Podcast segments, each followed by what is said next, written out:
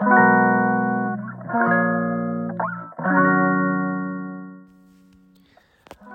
はようございます。松田祐介です。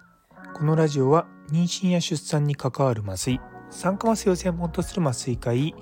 私松田祐介が普段感じたり考えたりしたことを発信していく番組です。いやー2日間の学会本当にいろいろと疲れました。いやあの、福岡でやってたんですけれどもや新幹線で最初行こうかなと思ったんですがさすがにまあ時間が結構かかるので、まあ、あの飛行機で行ったんですが、まあ、飛行機は飛行機でやっぱ疲れるんですよね。ただまあ移動距離がね長い分まあそういったところを乗り越えてって言い方変ですけどもすごいまあ長い距離行ってでそこにあった人たちってやっぱりすごく感慨深いものがあるなと思うんですよね。結構今回いろんなところから来ていらっしゃってでそういったところの先生たちと交流ができたのはすごく良かったなと思うんですよね。まあ、もちろんツイッターとかねそういったことで交流ってね昔よりは持てるようにはなったと思うんですけれどもそれでもやっぱりこうリアルに会って声かけてもらったりとかすると本当に嬉しいんですよね。いやなのでこういったところで出会ったものって、まあ、すごく特別なんだと思うんですよね。最近あのアメリカとかカナダの方でもうコロナは明けたみたいな雰囲気になってるんですけども一気にこうズームミーティングがねあのその当時流行ったって言い方変ですけどほとんどみんながねミーティングズームでやるようになりましたけども今逆にもう北米はリアルで集まることがもう基準っていう風になったんですよね。でもまあそれって当たり前でその時間と空間を共有するっていうことはすごく人間としてそのつながりを持ちやすいところだと思うんですよね。例えば、まあ、Zoom ミーティングとかですと、まあ、リアルタイムにやるっていうことで、まあ、同じ時間軸では生きてますけれどもやっぱりこう画面越しに見る相手とそうじゃなく全体をこう雰囲気とかまあ、例えばね癖なのか指をどう動かすかとか、まあ、そういったのとかも、まあ、全体が見れるじゃないですかそこがまだなかなかこうズームでできないところなんだろうなとは思うんですよね。やっぱりこうズームというかオンラインだとまだ隠せる部分は隠せちゃったりとかするのでその人の、まあ、本心って言い方変ですけれども素の部分がちゃんと全部出ないのでやっぱりこうありのままの姿が見れるっていうこのリアルのこうミーティングっていうのはやっぱりこれからまた僕らもこう見直さなきゃいけないところはあると思うんですよね。逆になんかこう共同で何か一つの目的の仕事をしますっていうところで集まってチームとして働いていくことに関してはまああえてそういうふうにそのリアルで会う必要はないかもしれないと思うんですよね。ただやっぱり今回の学会で僕一番こう頑張っ 頑張ったって言い方変なのはですけどもやったのはあの実は業者さんに、まあ、一つ一つのところに全部名刺をこう配っていったんですね。っていうのはあの2024年今から1年半ぐらい後ですかねあの酸化麻酔学会という学会をうちの大学が事務局をやるので、まあ、その際にまあ協賛をお願いしたいと。でもやっぱりそういったのってねあの突然言われても、まあ、向こうも予算があったりとかそういうのもあるし何回も何回もこう、まあ、営業するって言い方変ですけれども、まあ、声をかけていくってすごく大事だと思うんですよね。で向こうの人からやっぱ名刺いただいて、まあ、それに対してあの返事をしてというか、まあ、引き続きよろしくお願いしますとかそういったことって当たり前だと僕は思ってるんですよね。で別にそれは相手が業者だからとか相手が自分よりその学年の下だからとかそういうの関係なしに僕大体こう学会で名名刺いただいた方はですね大体終わって数日以内に全員に皆さんに大体連絡するんですよ。で自分自身がやっぱりそういうのもらうとすごく嬉しいのであのもちろん継続的にねそこから関係が続くかどうか分かんないんですけどもやっぱそれってねやっぱ人のつながりだと思うんですよね。それでまあ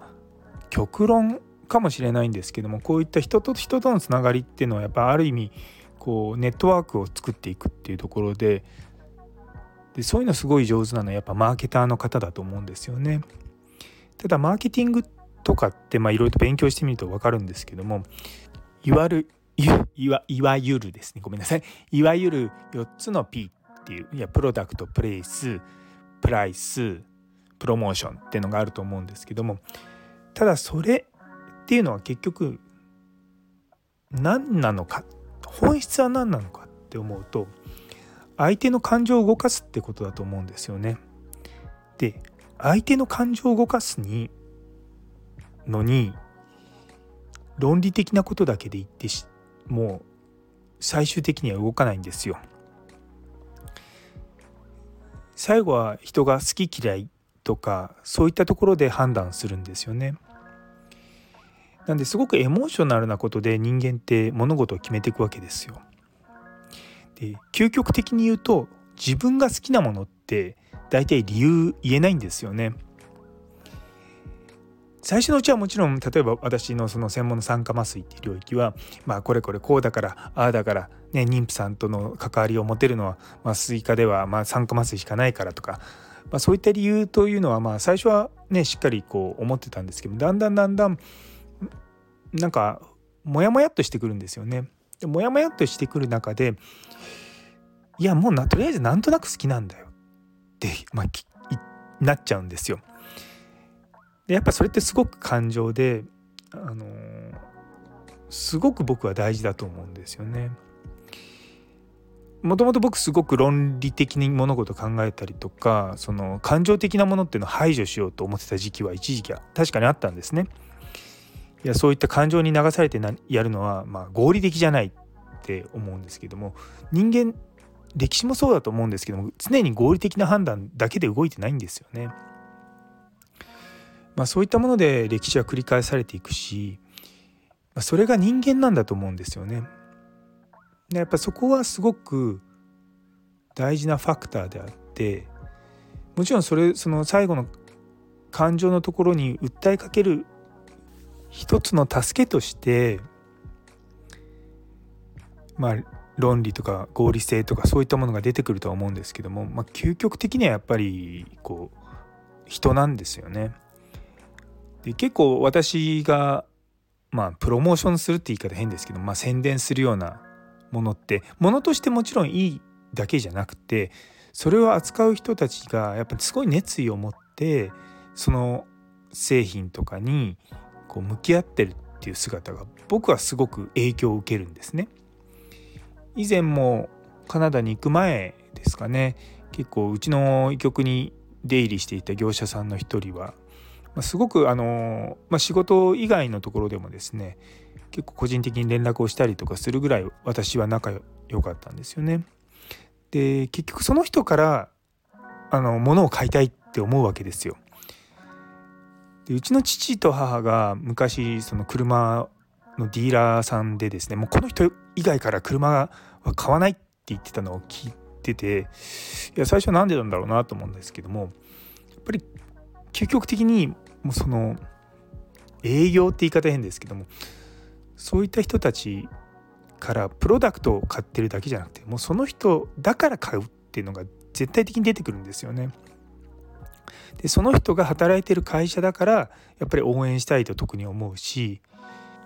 そこのプロダクトがまあどういうふうに、まあ、特にまあ僕らの医療業界にとってインパクトを与えるかっていう、まあ、アイディアを伝えるっていうのはすごく大事なんじゃないかなと思うんですよね。まあそれが逆に、まあ、逆に度が過ぎるとって言い方変ですけれども度が過ぎると確かにあの企業との癒着っていうふうになるんですけれどもやっぱり僕らの診療においてその各医療機器メーカーが作るプロダクトは欠かせないものなんですよ。で彼らのそのビジネス自体の継続性がないとせっかくいいものがあってもそのビジネスが成り立たないからなくなっちゃったら僕らも困るし僕らが見る患者さんも困るわけですよ。でやっぱそこの企業のその事業がちゃんと継続できるように僕らができることは僕らはやっていく必要はあると思うんですよね。まあ、なかなかね その辺りはそのお金が動くところなので、まあ、すごいセンシティブなところではあるとは思うんですけれどもやっぱりそういった他の、まあ、製薬会社もそうですし医療機器メーカーもそうですしそういったところと我々医療者との関わりっていうのは持ちつ持たれつなんですよ。でその持ちつ持たれつがかつてはいわゆるその接待とかそういったお金みたいなところがあの出てきてて言ってみればまあちょっといやらしい話お金メインでつながってたんですよね。でも今はちゃんと透明性のガイドラインもあってどの先生が年間どのの業者さんからいくらいくらもらってるっていうのは、まあ、開示されてるわけですよ。なんでそうなってくるとやっぱりそれをのプロのその会社のものをまあこれいいですよっていうのにあたって本当にやっぱ心からいいなと思うようなものを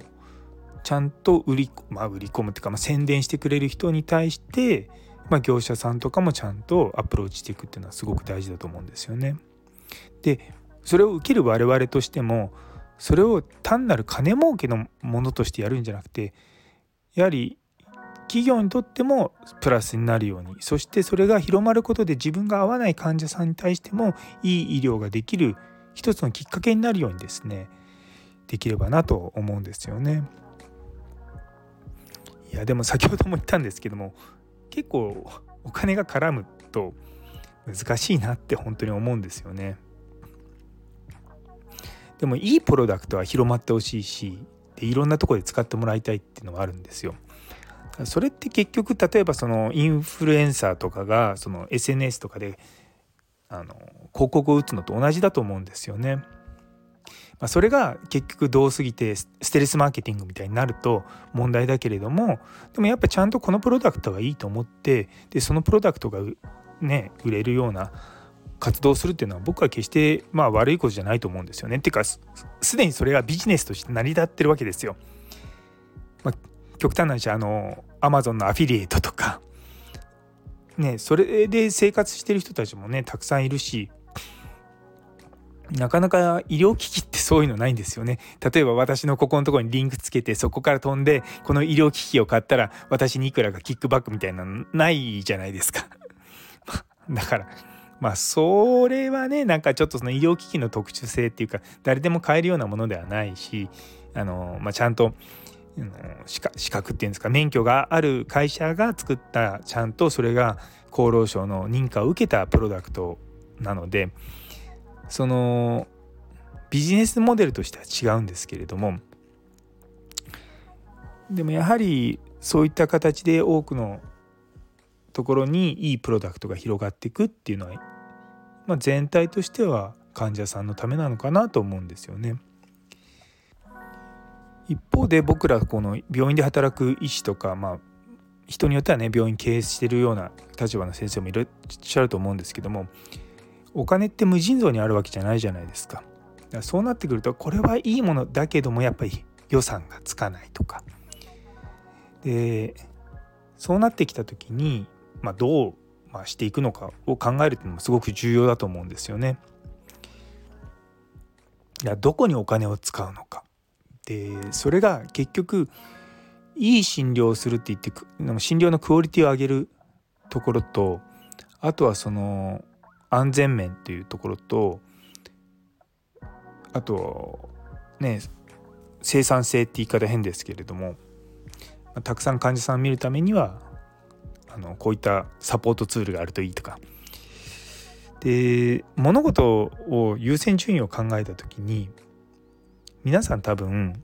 どこでも安全第一って言われると思うんですけれどもこの話結構私よくするんですが実は安全第一っていうのは第2第3があるって知ってます？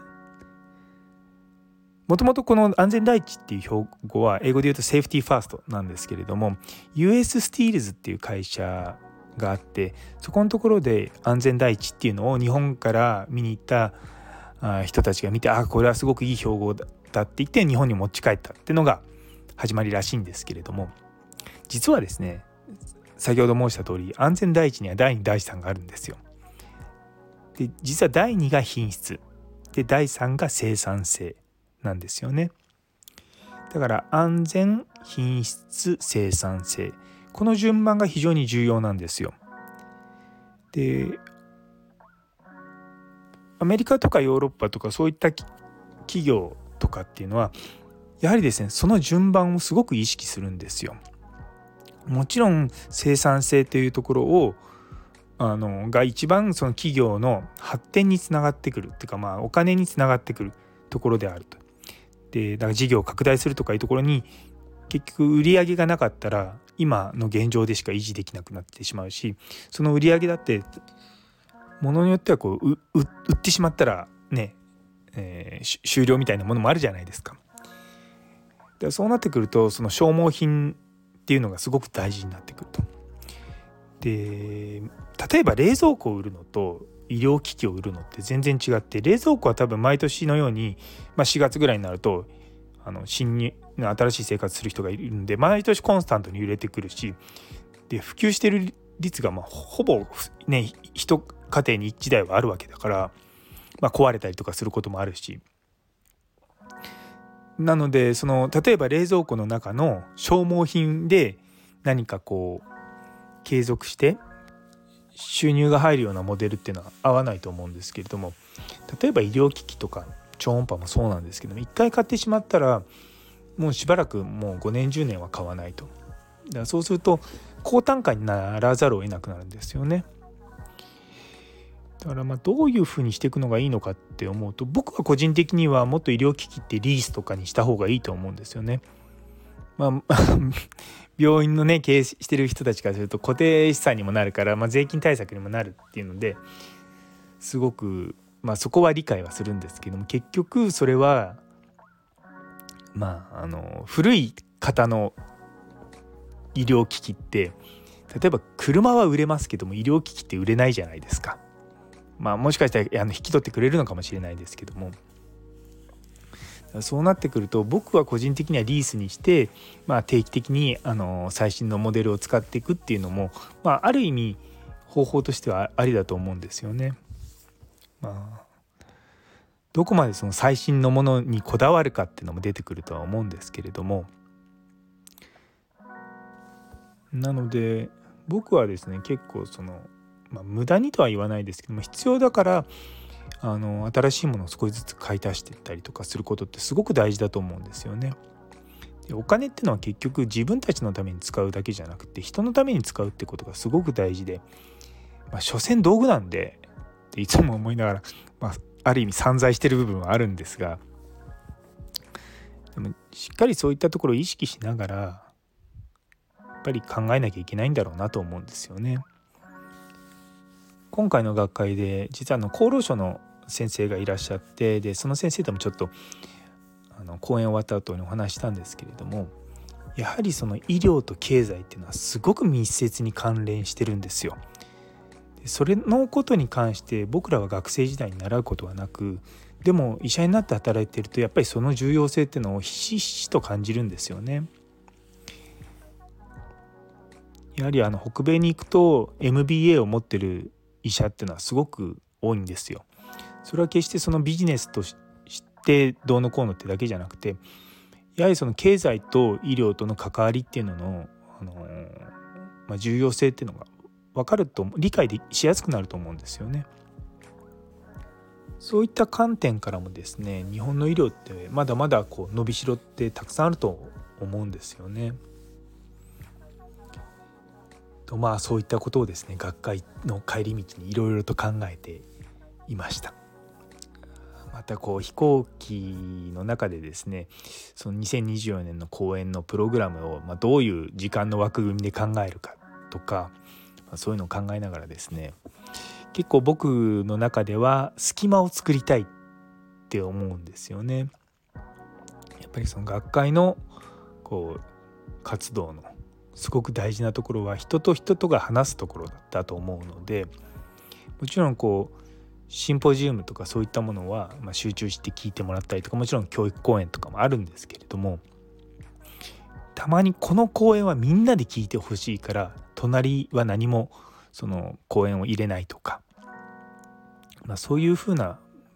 プログラムの作り方っていうのもありなんじゃないかなと思うんですよね。というところで えー、止めどもない話をですね最後まで聞いてくださって本当にありがとうございます。いやもう本当に今年度もあともう来週で終わりですね。あまあごめんなさい今週で全部終わりですね。なんで人によってはね年度またいで移動したりとかされる方もいらっしゃると思うんでもしかしたら少しゆっくりできる人もいるとは思うんですけれどもまあ私はですねあの3月31日が当直というあのそんな感じです。というところで最後まで聞いてくださってありがとうございます。今日という一日が皆様にとって素敵な一日になりますように。それではまた。今週は桜が綺麗になりそうですね。皆さん楽しんでください。